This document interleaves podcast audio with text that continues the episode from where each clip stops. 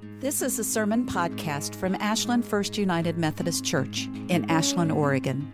Visit us online at ashlandmethodist.org for more sermons like this, church information, and how to get involved. Ashland Methodist, a community of open hearts, open minds, and open doors.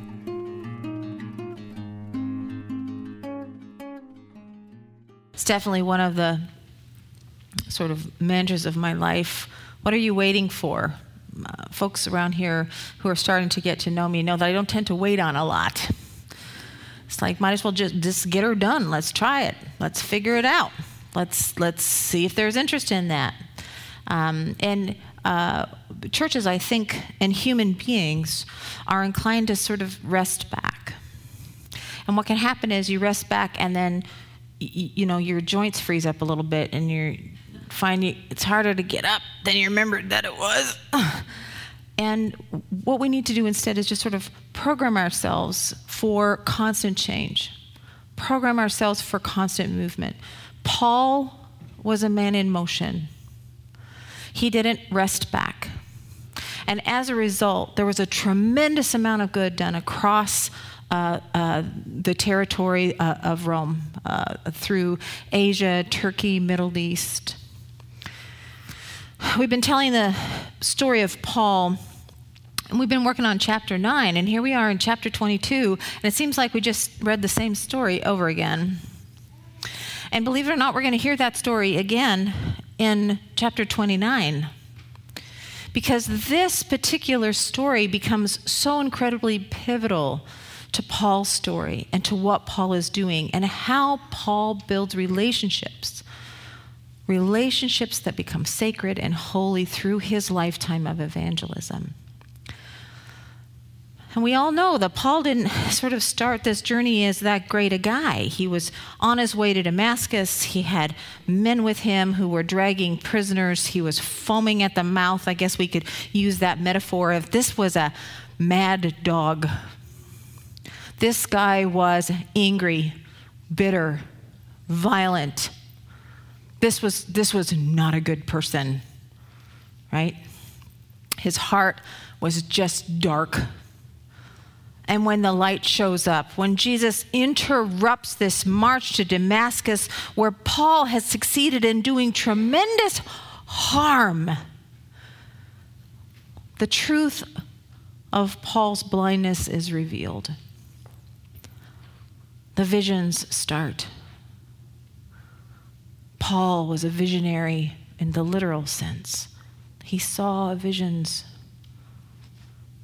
and he sees Jesus and he sees the light. And the visions follow, instructing him that go to the street called straight, the Roman road. Take the Roman road. Take it to Ananias' house, Judas's house, and Ananias will meet you there. Ananias does, despite his misgivings. Where we find Paul now is that he has come from Damascus. He, where he was practiced his beginning evangelism, spreading the word of God, sharing the transformation in his life that was unknowingly possible, and everything changed for him. But he was treated with real distrust, if you can imagine how difficult it might be to have somebody change so much and whether or not you believe it could really be true. And Paul had to flee from Damascus, lowered outside the gates in a basket. I love the basket that they use for that, by the way, is a lit- uh, um, uh, liturgically clean, liturgic isn't the word I want, Levitically clean basket showing that he is in fact changed yet again. All the imagery that show that there has been a change for Paul, except that Paul is still the same material human being he was before.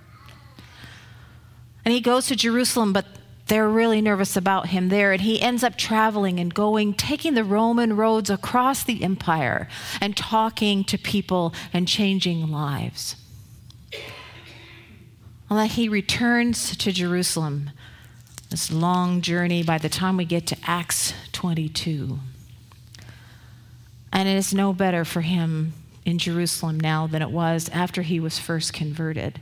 He's not finding any greater trust. He has two problems. The first problem is those he wounded who remember all too well the loved ones that he took from them in violent ways. And also the high priests who remember that he was supposed to be working for them and betrayed them and went off to that side. And we have factions and Paul is at the center of these two factions and incurring wrath from both sides. And in those days, when you incurred wrath, it wasn't a polite call to 911, it was a violent beatdown. And Paul is literally being beaten for any reason you can think of and every reason that you can think of in Jerusalem when the Roman guards come, pull him away. And after catching his breath a little bit, a little modicum of safety, he stops the Roman soldiers who have basically saved his life. And he says, Wait, I, I want to talk to them. And he turns to the angry mob full of people who uh, think of him as a betrayer of Judean faith and all the right laws he's supposed to be following that he's not. And the people who think of him as the betrayer of the way and of the Christ believers and of everything good in the world for his abhorrent violence. And he tells them his story. He says, I'm Paul of Tarsus. And I was trained the Levitical way, the way that the temple and the priests understand fully in the law. I have a full and complete grasp of the law, and all the legal checkboxes, I check them. And also, to those of you who are in the way, I'm sorry. I did wrong.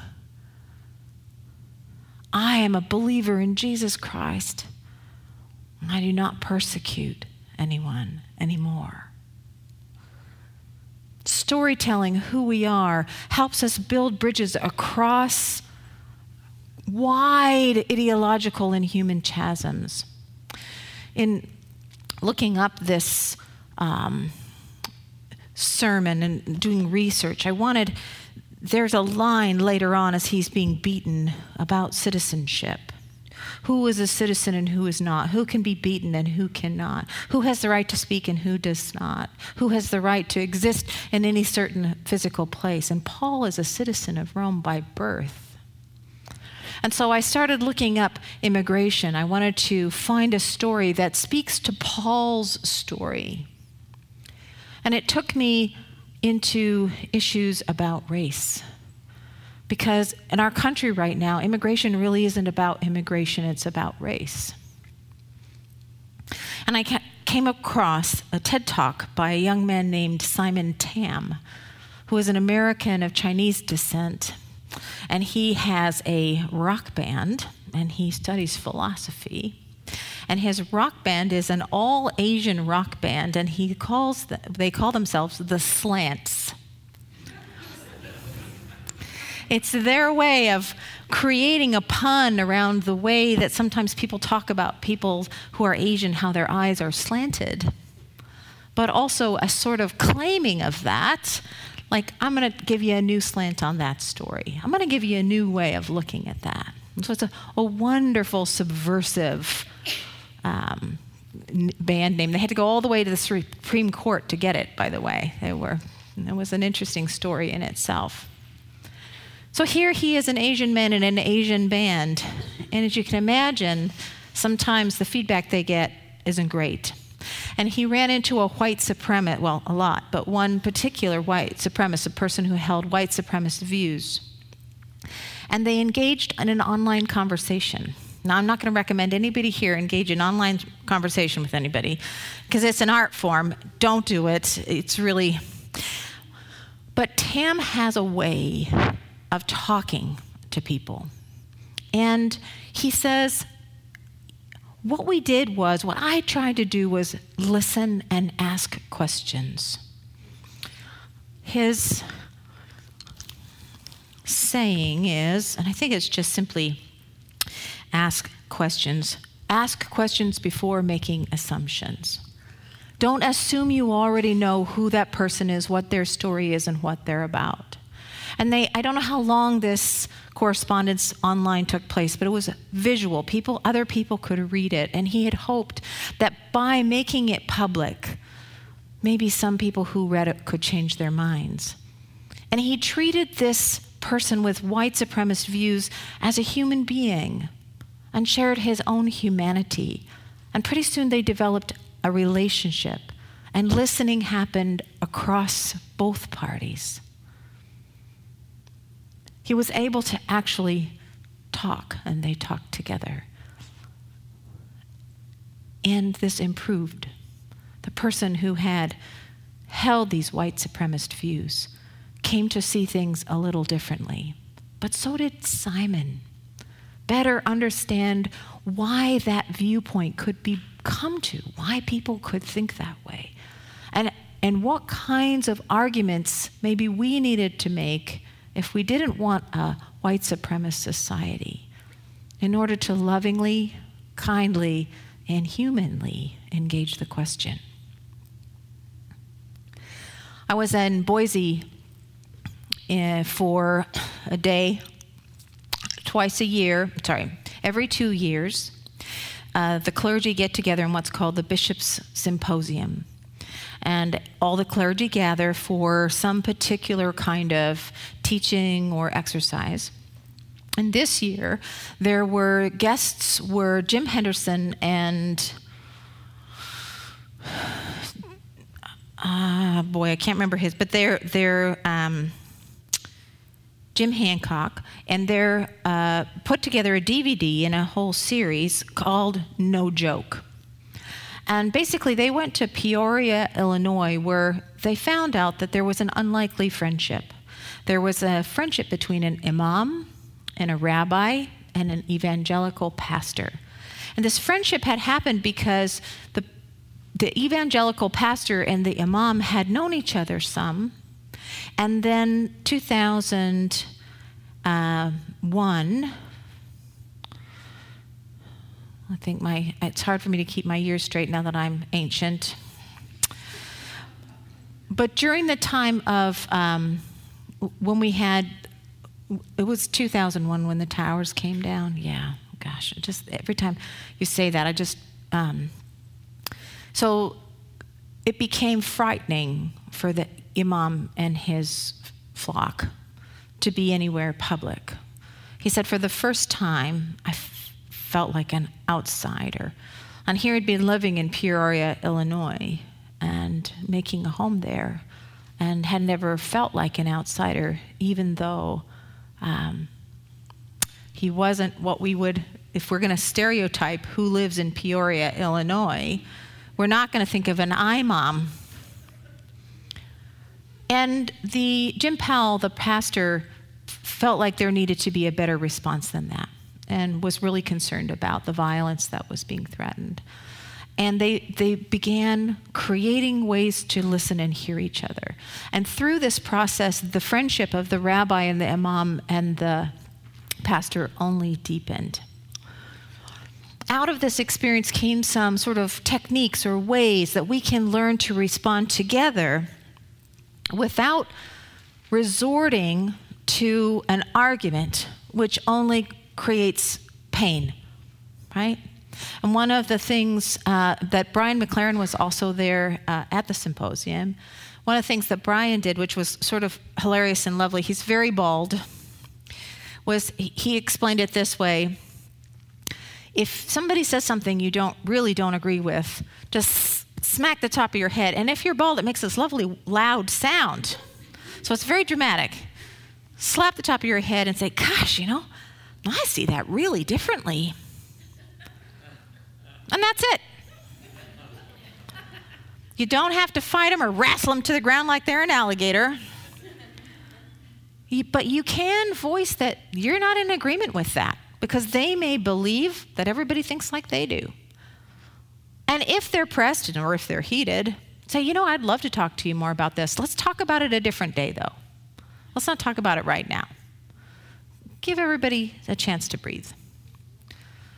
After that, there's this other couple of ways that you can um, engage these sorts of issues. One is to uh, stay curious. Don't think you know so much. Maybe you're going to learn something you never imagined. Make room for that in your own life. Stay curious. Hey, what makes you think so? Ask open ended questions. Where'd you come to that idea? What does that mean to you? Wow, you know, where, where do you think uh, we're, we're going to end up with that? And hang in there when there's conflict. If somebody starts to get conflicted or angry, just be calm and say, wow, you know, that's interesting. Hang in there. Sometimes people get a little heated when they're moving into something that matters to them. And when you can get them talking about something that matters in a relational way, things can change. In order to sort of demonstrate this to us, they had a small group of folks come up and create a circle in the center, and they were to talk about gun control. Of course, this was chosen on purpose because it's a hot button issue, even among clergy. So we're those folks, I didn't have to do it, sat in a circle and began having conversations about guns. And those of us even listening could feel the tension of that. And they went around and they took turns sharing and asking questions. And there included somebody who was a staunch gun control advocate. There included somebody who had hidden behind tables when there was a shooting. And it included somebody who was an NRA member.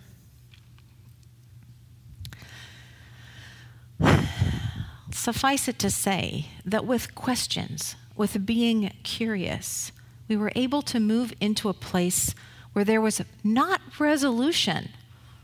We weren't inking the Declaration of Independence here, but relationship could be established and maintained even through difference.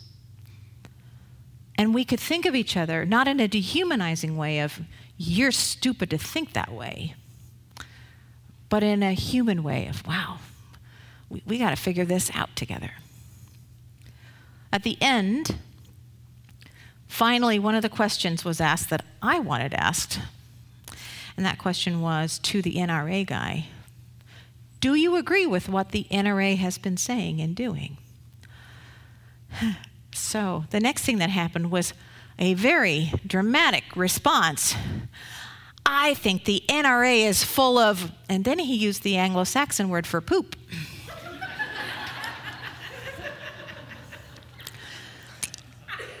it wasn't the answer I expected. And in the end, they shared how grateful they had all been to hear each other speak. And the gentleman from the NRA, who belonged to the NRA, said to the staunch advocate, You know, thank you. I didn't realize gun advocates could have reasonable arguments.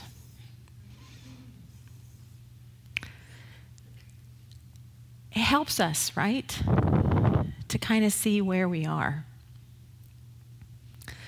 When Paul, bruised, perhaps bleeding, stops the centurions and says, Wait a second, I want a chance to talk. This is his hope that we can get past the demonizing of one side or another and, and be human beings again together. Simon Tam has one more story that I just have to share. It's just wonderful in his TED talk, he talks about how he had originally thought about naming the TED talk How to Talk to a White Supremacist, and had changed his mind and decided it was better to title it How to Talk with a White Supremacist. And the story he shares is that the slants were ready to go and play in a penitentiary. They had been invited to play at a penitentiary. And so they agreed. They were they're sort of social justice oriented band. Simon lives in Portland, Oregon. And they were uh, issued bright orange vests to wear that were kind of clumsy. You know, when you're a musician, they're kind of hot and clumsy. And they said, Do we really, really have to wear these? And the corrections officer said, Well, you know, you don't have to. but we're going to have a lot of the inmates gra- gathered in a big room together. And if there's trouble, we want to know who to grab out and who to shoot. So they were like, sure, give us the vest. We'll totally wear the vest. so, and they went and they're, they're playing the concert, and there is a sort of thin line of tape sort of uh, uh, marking which section uh, the inmates can go past, they can't go past that section. And they're playing here. And afterwards, a group of white, clearly marked white supremacists come up to the line. And these are big men, been nothing much to do but work out, uh, covered in swastika tattoos, um, just terrifyingly violent tattoos all over their upper bodies that were they weren't wearing shirts. Um, and one of them in particular is Simon talks about where he comes right up to the line and Simon says it was like things went a little dark um, it was intimidating. It felt like this man was towering over him. And I am not going to use my words to paraphrase. I'm going to tell you the next part of what was said. Simon relates it this way He said, To say he towered over me would be an understatement because I swear he blocked out the sun that day. It felt dark when he approached me, and he comes up to me and he hands me a piece of paper and then he asks for an autograph. It's for my daughter, he says. I want to tell her I met the band.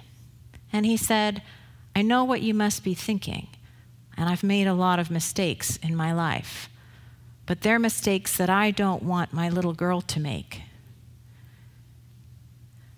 Simon says, You see, he wanted to prove to his daughter that he could change what was in his heart and what was in his mind, even if he couldn't change what was stained into his skin.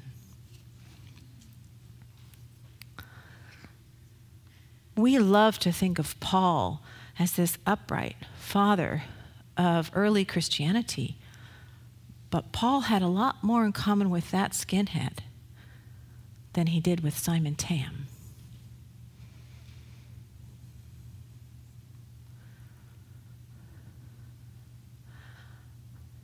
Weird to think about it that way.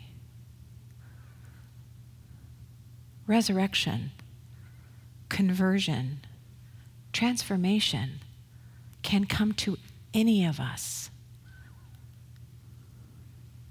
God's hand is already reaching out to us. There is nothing so dark in us that God cannot transform. There is no one so horrific that God cannot reach and transform them. We forget that sometimes. We think human darkness has more power than God, and I am here to assure you it does not. So, this Lent, in conversation with others, remember we are human, and in God, all things are possible. Amen. Let us just take a moment to reflect.